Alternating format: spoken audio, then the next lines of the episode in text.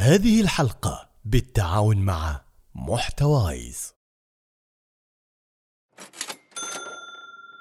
هذا خالد قاعد يحاسب على مقاضي الجامعة من سناكات صحية وغيره ولأن معاه بطاقة ثماري تسوق وكسب نقاط ووفر أكثر. نستقبلكم في جميع فروع التميمي وللتسوق أونلاين الرابط في صندوق الوصف.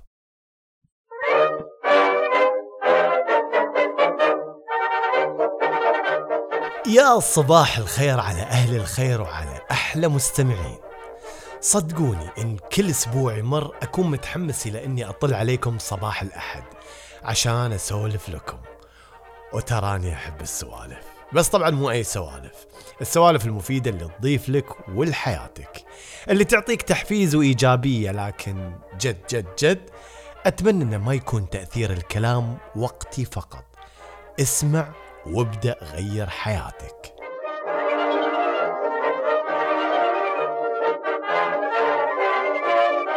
كنت أسولف مع أحد الأصدقاء قبل فترة و... وقال لي جملة. يقول يا ابو رنا أنا ما عندي أي شيء أقدر أبدع فيه. فقلت له مو صحيح. طالع فيني وقال شلون مو صحيح؟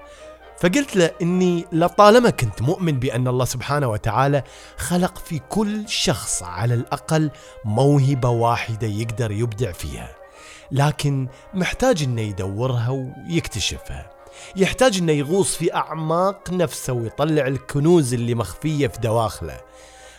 مو بالضرورة إني ألاقي إبداعي وشغفي في عمر العشرين ويمكن ما ألاقيه في عمر الثلاثين. يمكن ما ألاقيه وأكتشف إن هذا شغفي إلا في عمر الأربعين. لكن لازم تظل في حالة بحث واستكشاف مستمر لنفسك. من صغري كنت أنتقل من هواية لهواية وأتعلم مهارات متنوعة من الرسم للشعر للتصوير للتصميم للتمثيل للمونتاج للإلقاء إلى أن وجدت شغفي أخيرا في التقديم الإذاعي والتعليق الصوتي. لكن اكتشفت ان كل هالسنين اللي كنت أستكشف فيها نفسي كنت أتعلم أشياء نفعتني اليوم للوصول إلى ما وصلت إليه.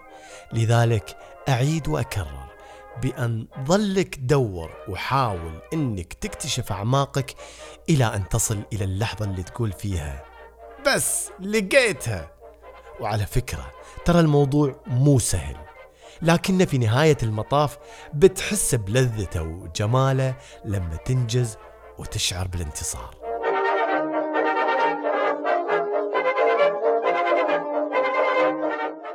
اليوم موضوعنا موضوع رائع إن شاء الله وراح نستفيد منه. لذلك خليك مركز وياي بعد ما تبتسم هذيك الابتسامة اللي عودتنا عليها واللي تقول معاها يا صباحو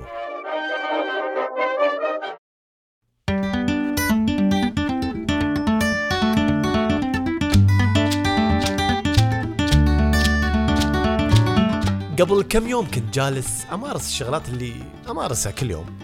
أروح الدوام الساعة سبعة أرجع الساعة ثلاثة أتغدى مع زوجتي وبناتي الله يحفظهم.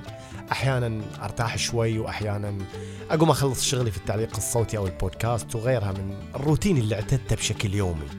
وفي الليل أجلس مع أهلي بين سوالف ومشاهد تلفزيون لكن وفجأة قلت خليني أسوي شيء مختلف.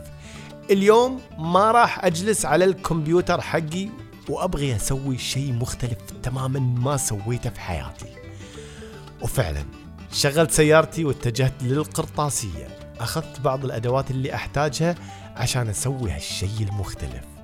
رجعت البيت وبديت شغل. كنت متحمس جدا لأن أبدأ لأني أعرف أني إذا أنهيت هالمشروع راح أشعر بشعور مريح جدا. وفعلا بدأت العمل على هالشيء من الساعة سبعة المساء تقريبا للساعة عشرة وشوية. لا تشوفوني كيف كانت ردة فعلي لما انهيت هالمشروع. المشروع كان عبارة عن لوحة فنية مصنوعة من خيوط الخيش نسجتها بشكل جميل جدا. حطيت لكم صورة اللوحة في الوصف تحت أعطوني رأيكم فيها. طبعا ما عمري اشتغلت مثل هالشغلة في حياتي لكني حاولت ونجحت.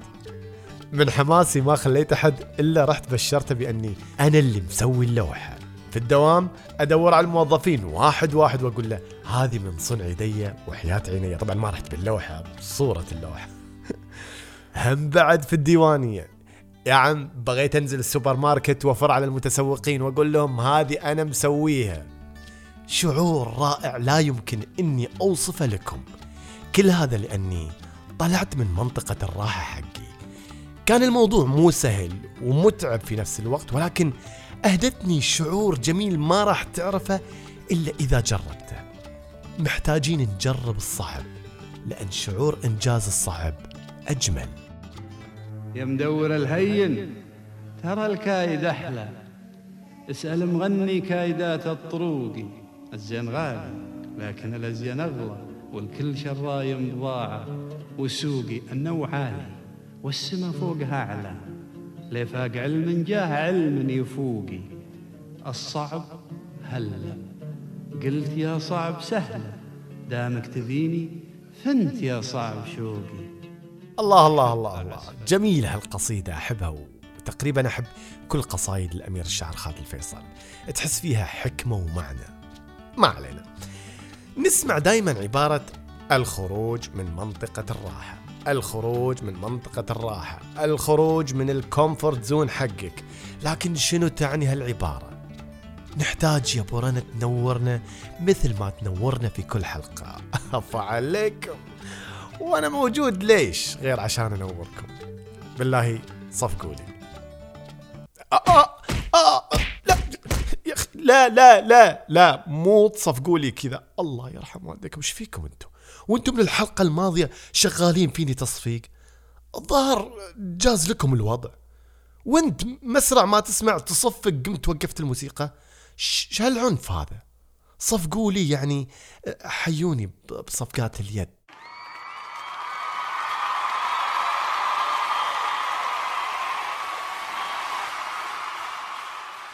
أيوه كذا شوفوا إيش حالاتكم وأنتم تشجعوني. شغل انت بعد موسيقى.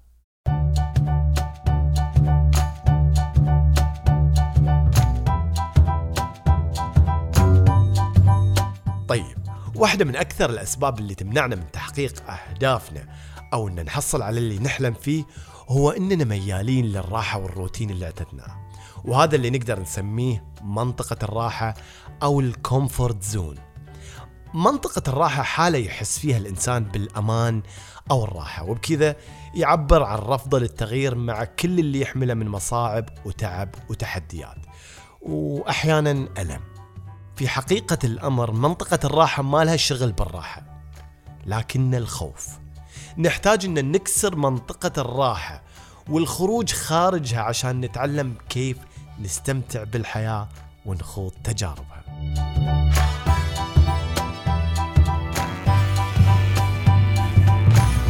ليش دايما نفضل إن إحنا نبقى في منطقة الراحة؟ أكو أسباب وايد خلوني أذكر لكم بعضها. أول سبب هو الكسل. إي نعم الكسل. هالحالة اللي يحس فيها الواحد إنه تعبان ما عنده طاقة أو عنده لا مبالاة أو اكتئاب أو قلق. أحيانا الشعور بالذنب يسبب الكسل أو مثلا إنه ما في شيء محفز.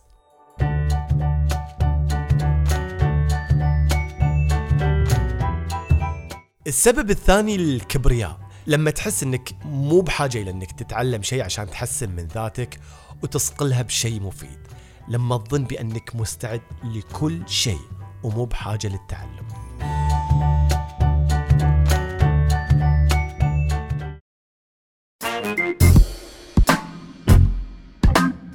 الشغلة الثالثة هي الخوف وتكلمنا عن هالشيء في حلقة قاتل الأحلام. إذا ما سمعتوها ارجعوا اسمعوها. لما يكون الشخص يخاف من مواجهة مخاوفه. الخوف من المجهول الخوف من المخاطر الخوف من الرفض من النتائج فقدان السيطرة أو الخوف من آراء الناس.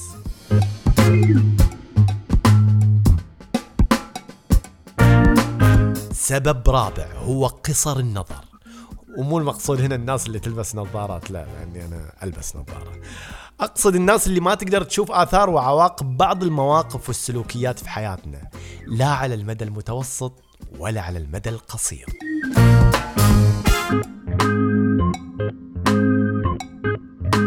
طيب يا برنا الآن أنت أعطيتنا الأسباب وما تعودنا منك تطرح المشكلة من دون ما تعطينا الحل.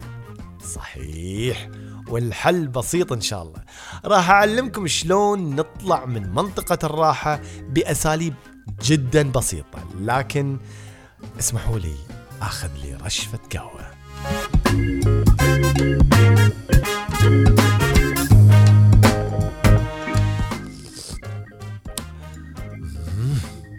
طيب. أول شيء لازم تسويه هو إنك تعرف شنو اللي برا منطقة الراحة. شنو الأشياء اللي تستحق إنك تجربها وتسويها لكنك تخاف تسويها بسبب احتمال مثلا آه، خيبة أمل أو آه، فشل. هات ورقة وقلم وارسم دائرة. اكتب تحت الدائرة الأشياء اللي خارج منطقة الراحة أو تعتقد أنها خارج منطقة الراحة وودك تسويها.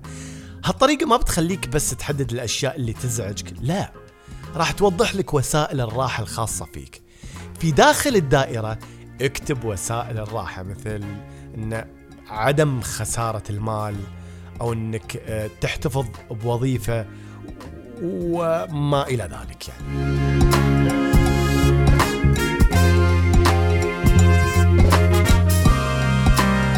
دائما أقول خلك واضح في الأشياء اللي تهدف إلى إنك تتغلب عليها وتتجاوزها. شفت الأشياء اللي كتبتها تحت الدائرة؟ قائمة الأشياء اللي مو مريحة طالع وتعمق فيها وفكر فيها أكثر. تذكر إن الشعور اللي تحاول تتغلب عليه هو مثل ما قلنا شنو؟ احسنت الخوف. كيف ينطبق هالخوف على كل حالة؟ يعني أنت خايف من إنك تروح للناس وتتعرف بنفسك في المناسبات الاجتماعية. اسأل نفسك ليش؟ هل لأنك مو واثق في صوتك؟ تظن إن شكلك ولبسك مو حلو مثلا؟ أو إنك خايف إن ما حد يعطيك وجه وإنت تتكلم؟ اسأل هالأسئلة المحددة وحاول إنك تفكر في حل كل سؤال الحاله وتتفكر فيه.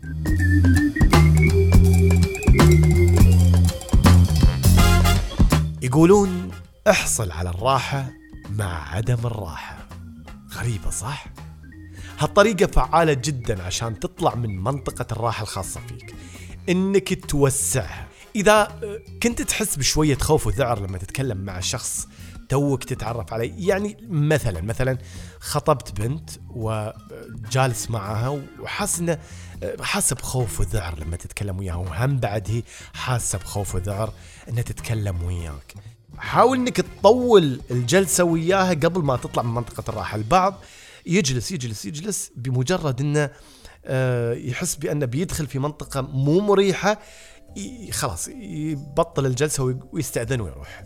لا حاول في المرات القادمة إنك تبقى وياه فترة طويلة أطول من الفترة اللي كنت تبقى فيها قبل ما تتراجع لمنطقة الراحة. إذا قدرت إنك تبقى معاه فترة أطول وسويت هالشيء باستمرار راح تحس بالراحة أكثر. وبتبدأ تتكلم مع الشخص بأريحية شوي شوي.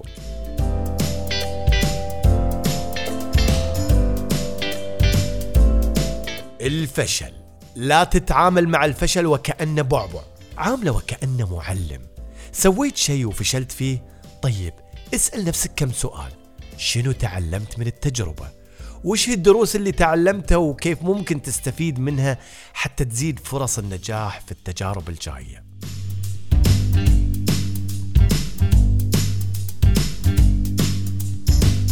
ابدأ بخطوات صغيرة. التغيير متعب وهالتعب يخليك تحس بالإحباط أحيانا ويخليك تفضل أنك تبقى في المساحة اللي تحسسك بالراحة والأمان. لذلك لا تحاول أنك تنط من منطقة الراحة مرة واحدة. تعلم شيء جديد كل يوم. تعلم عادة مختلفة كل مرة. تخلص من عادة سيئة بالتدريج وهكذا. إذا كنت تبي مثلا أنك تتخطى خوفك من التحدث أمام الجماهير ابدأ بالتحدث قدام مجموعات صغيرة من الناس اللي حواليك أهلك أصدقائك وشوي شوي وسع هالمجموعات إلى أن توصل لمرحلة تكون قادر فيها أنك تواجه آلاف الجماهير بدون خوف وبدون قلق.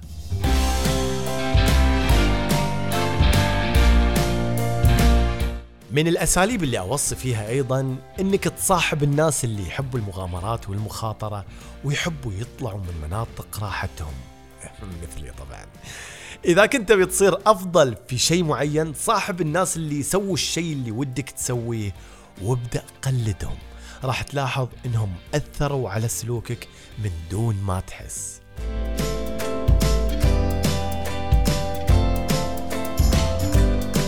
خليك صادق مع نفسك. لا تقول ما عندي وقت أسوي هالشيء الآن. قول عادي إنك خايف من إنك تسوي هالشيء وواجه خوفك. لا تختلق الأعذار وخليك صادق وبتكون في مكان أفضل عشان تواجه الشيء اللي يزعجك وتزيد فرصك في النجاح.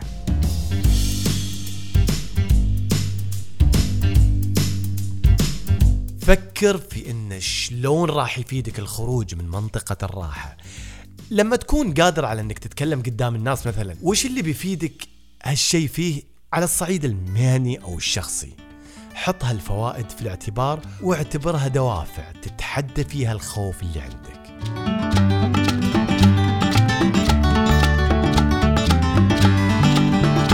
اضحك على نفسك لما تسوي شيء خطأ. لا تكون مرة سيريس مرة جدي. أكيد أنك راح تتعرض لنكسات وفشل واللي أحيانا بتخليك وكأنك شخص أحمق عند الآخرين. أنصحك لا تطق خبر واضحك وواصل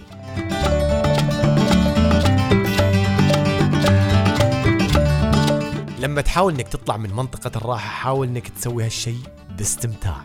استمتع وإنت قاعد تكتشف نفسك وصفاتك اللي ما كنت تدري عنها من قبل.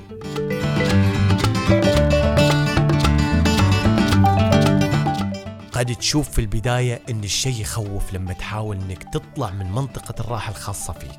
لكن مثل ما قلت لك أنت مو بحاجة إلى إنك تقفز مرة واحدة. خذها حبة حبة ولا تستعجل في النتائج.